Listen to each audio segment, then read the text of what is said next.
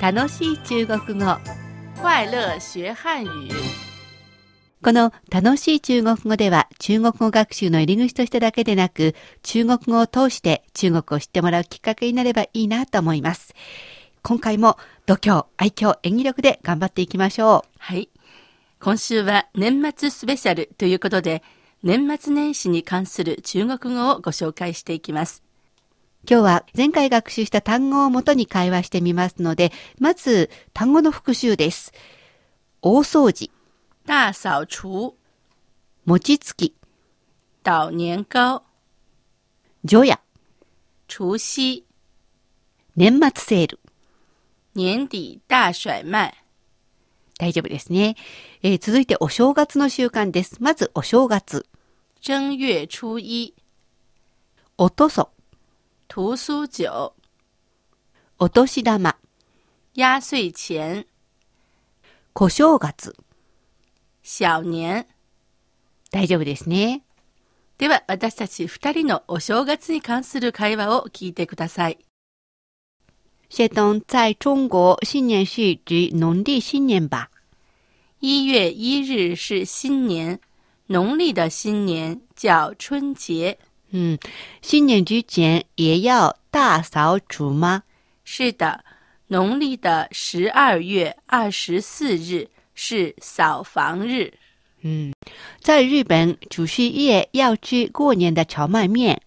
在中国是吃年夜饭。嗯，中国也有给压岁钱的习惯吗？是的，日本和中国过年的习俗既有相同点，又有不同点，这是一件很有意思的事。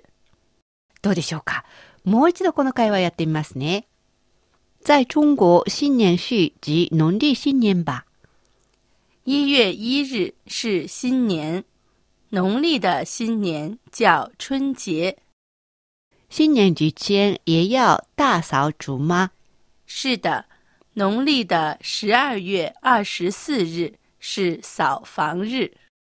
在日本除夕夜要吃过年荞麦面。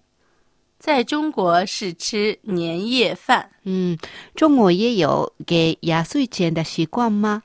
是的，日本和中国过年的习俗既有相同点，又有不同点，这是一件很有意思的事。どうでしょうかどのくらい聞き取れたでしょうか、えー私がまず中国でお正月といえば旧暦だよねというふうに言いました。そしてシエトンが1月1日は新年、旧暦の新年は春節と言います。新年の前に大掃除はするのします。はい。旧暦の12月24日は扫房日、大掃除の日です。うん。えー日本では大晦日の夜に年越しそばを食べますよ。中国でも年夜飯、年越し飯を食べます。 えーそして中国でもお年玉の習慣はありますかあります。日本と中国のお正月の習慣が違うところと同じところがありまして、うん。これはとても面白いことです。はい。こういう内容を中国語で会話してました。どうでしょうかえーここからはシエトンにもう少し詳しく中国のお正月について、えー聞いていきたいと思います。えーまあ、先ほど中国では旧暦で春節というふうにお祝いするよと言いますけれど、はい新年をお祝いするのは中国語でどんなふうに言いますか新年快乐。新年快乐。まあ、日本語で言うと明けましておめでとうって感じでしょうかね。そうですね。はい。えーそして、大掃除の習慣は同じようにあるということなんですが、12月24日が大掃除の日なんですね。はい。この日は、掃除の層に、もちろん簡体字ですはが、ファン、ふさという字を書いて、はい。の日、部屋を掃除する日っていおーう風に、掃房日と言います。えーそして、まあ、今の暦の12月24日はクリスマスイブですけど、これは当然旧暦でやるんですね。はい。はい。えーそれから、まあ、日本では、最近は買うことも多いんですが、お餅つきを年末しますが、中国ではお正月の準備というと、今の大掃除以外に何かありますかまずは、釜の神様を祀る日がありまして、かまどの神様ですね。かまどの神はい様、これは旧暦の12月23日です。うん。さっきのサオファン日の前日ですけれども、この日はやっぱり飴を作ります。甘い飴ですね。はいはい。要するにその神様に飴を食べさせて、うん今度天の神様にいいことを言うようにそう願でっすていねます。。各うちにいるかまどの神様が、お正月で天に帰るときに、さらに偉い神様に報告するときに、甘く評価してもらおうということで、神様に甘い飴をまずお供えするわけですね。はい。他はどうですか何か習慣がありますかまあ、食べるものもそうですけど、正月に基本的に包丁を使ってはいけないので、うんうんあ半分できたものを用意します。で、それから、あの、門の前にいろいろと飾りますけど、あの、春蓮、春に、えー連合の連と書きます。いいことを書いて、新しい年もいいことがありますようにという、えー願いを込めて書きますね。はい。これを、あの、入り口の右側と左側に貼るんですよね。はいはい。で、そして窓にも、あの、切り紙で切った花とか、縁起のいいものをこう飾りますね。はい。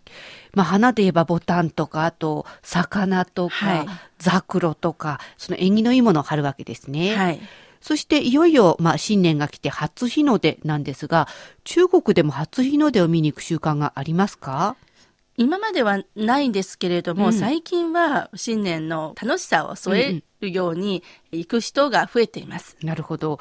となると、初詣の習慣はどうですか多分昔にはあったと思います。うんえ最近はもう神様を参るというより、楽しむように、お寺の前に縁日がありますので、みんなその縁日を楽しむように行っています。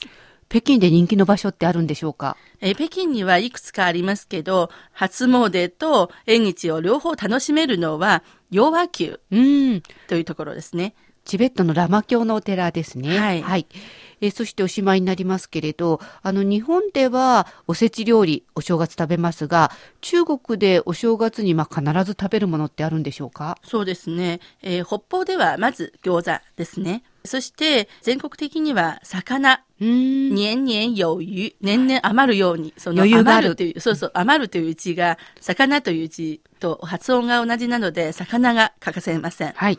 そして、お正月の期間中に年間を、あ年々高くなるよう にと発音が。が同じ。はい。お餅ですね。はい。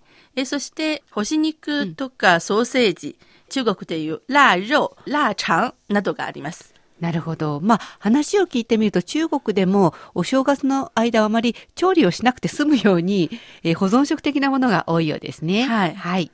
えーまあ、こうやって聞いてくると、日本と同じところも違うところもあって、興味深いですよね。そうですね。来年もこの講座を通して中国のことをいろいろ紹介していきたいと思います。はい。今年もお世話になりました。来年もよろしくお願いします。そろそろお別れの時間です。ここまでのご案内は私、高橋恵子と、シャトーでした。それではまた楽しいお正月を。新年快乐。明年见